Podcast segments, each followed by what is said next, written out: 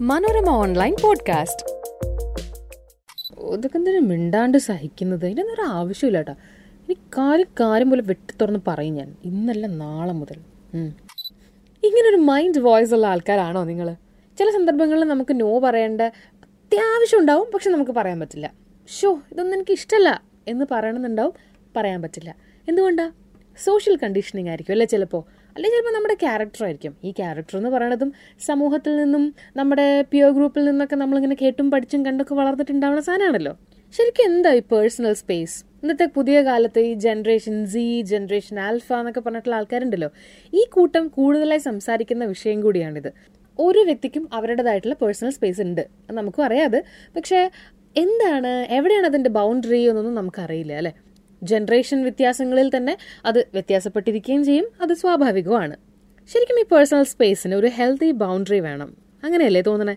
മനുഷ്യന്മാരുടെ മനസ്സുമായി ബന്ധപ്പെട്ട ഏതൊരു ചിന്തയിലും ഏതൊരു ആഖ്യാനത്തിലും പേഴ്സണൽ സ്പേസിന്റെ ഹെൽത്തി ബൗണ്ടറിയെ പറ്റി സംസാരിച്ചിട്ടുണ്ട്. അല്ലാണ്ട് അതിന് കടന്നു പോകാൻ പറ്റൂല നമ്മൾ ഗൂഗിളിൽ സെർച്ച് ചെയ്യുകയാണെങ്കിൽ അതിൽ പ്രധാനമായിട്ടും വരുന്ന മൂന്ന് പോയിന്റുകളാണ്. ഒന്ന് say no and accept no എന്നുള്ളതാണ്.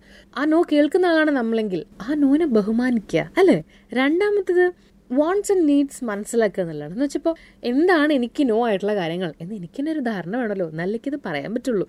എന്താണ് എനിക്ക് ആവശ്യമുള്ളതെന്ന് ഞാൻ മനസ്സിലാക്കേണ്ടതുണ്ട്. മൂന്നാമത്തത് respect others value believes and their opinion എന്നാണ്.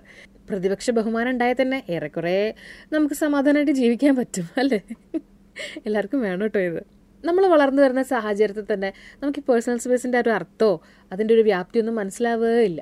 ചില സമയങ്ങളിൽ ചില അധികാരപരമായ നോട്ടങ്ങൾ കൊണ്ട് നമ്മൾ നിശബ്ദരായി പോകാറില്ലേ അതൊക്കെ ഈ പേഴ്സണൽ സ്പേസിന്റെ വയലേഷൻ ആണെന്നാണ് നമ്മൾ ആദ്യം മനസ്സിലാക്കേണ്ടത്. ഇപ്പോൾ കുട്ടികളെ ചില ഘട്ടങ്ങളിൽ ചിട്ട പഠിപ്പിക്കുന്നതിന്റെയൊക്കെ ഭാഗമായി നോക്കി പേടിപ്പിക്കുന്നതിനെ അല്ല ഞാൻ ഉദ്ദേശിച്ചേട്ടോ ചില ആൾക്കാരുടെ gaze can make others silent അതൊരു അപകടമാണ്. ഇപ്പോൾ ഈക്വൽ പാർട്ട്ണർഷിപ്പ് വേണ്ട സാഹചര്യങ്ങളിൽ എന്തോ ആയിക്കോട്ടെ.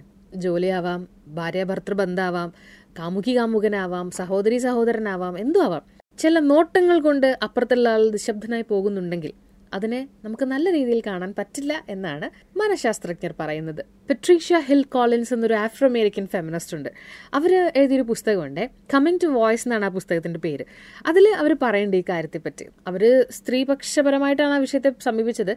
ശബ്ദമില്ലാതായി പോയി പലരും ഉണ്ട് അവരവരുടെ ശബ്ദത്തിലേക്ക് തിരിച്ചു വരും ആദ്യം. അതാണ് ആദ്യത്തെ സ്റ്റെപ്പ്. അവിടെ എത്തിക്കഴിഞ്ഞിട്ട് പിന്നെ നമുക്ക് എനിക്ക് സ്പേസ് ഉണ്ടോ ഇല്ലയോ എന്നുള്ളത് പോലും നമുക്ക് മനസ്സിലാവുള്ളൂ. അത് വൺസ് തിരിച്ചറിഞ്ഞു കഴിഞ്ഞാൽ നിങ്ങളുടെ ജീവിതം സുന്ദര സുരഭിലമായിരിക്കും എന്നാണ് അവർ പറയണത് ശരിയാട്ടോ നമുക്ക് നമ്മളെ പറ്റി ധാരണയുണ്ടെങ്കിൽ നമുക്ക് എന്താണ് വേണ്ടത് വേണ്ടാത്തതെന്ന് അറിയാമെങ്കിൽ നമുക്ക് നമ്മുടെ ലൈഫിനെ പറ്റി കുറച്ചുകൂടി ക്ലാരിറ്റി ഉണ്ടാവും അല്ലേ? ഇതിനൊക്കെ ഇങ്ങനെ കോംപ്ലിക്കേറ്റഡ് ആയിട്ട് ചിന്തിക്കണമെന്ന് ചോദിച്ചാൽ ചിന്തിക്കണമെന്നേ അല്ലാണ്ട് പിന്നെ വെറുതെ ഇങ്ങനെ പുഴയിലെ ഇല ഒഴുകണ പോലെ പോയിട്ട് എന്താ കാര്യം? എന്നിട്ടും ചിലപ്പോൾ ആൾക്കാർ ചോദിക്കും ഓ പിന്നെ ഇതൊക്കെ എന്താ ഉണ്ടായത്?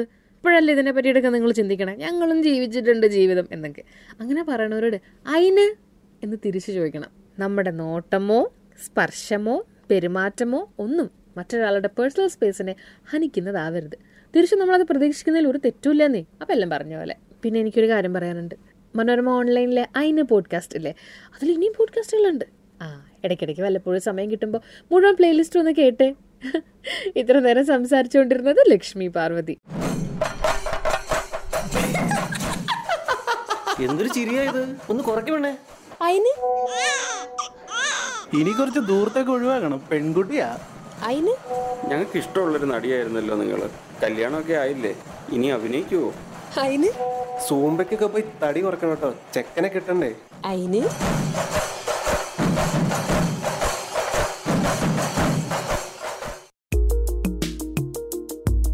Manorama online podcast.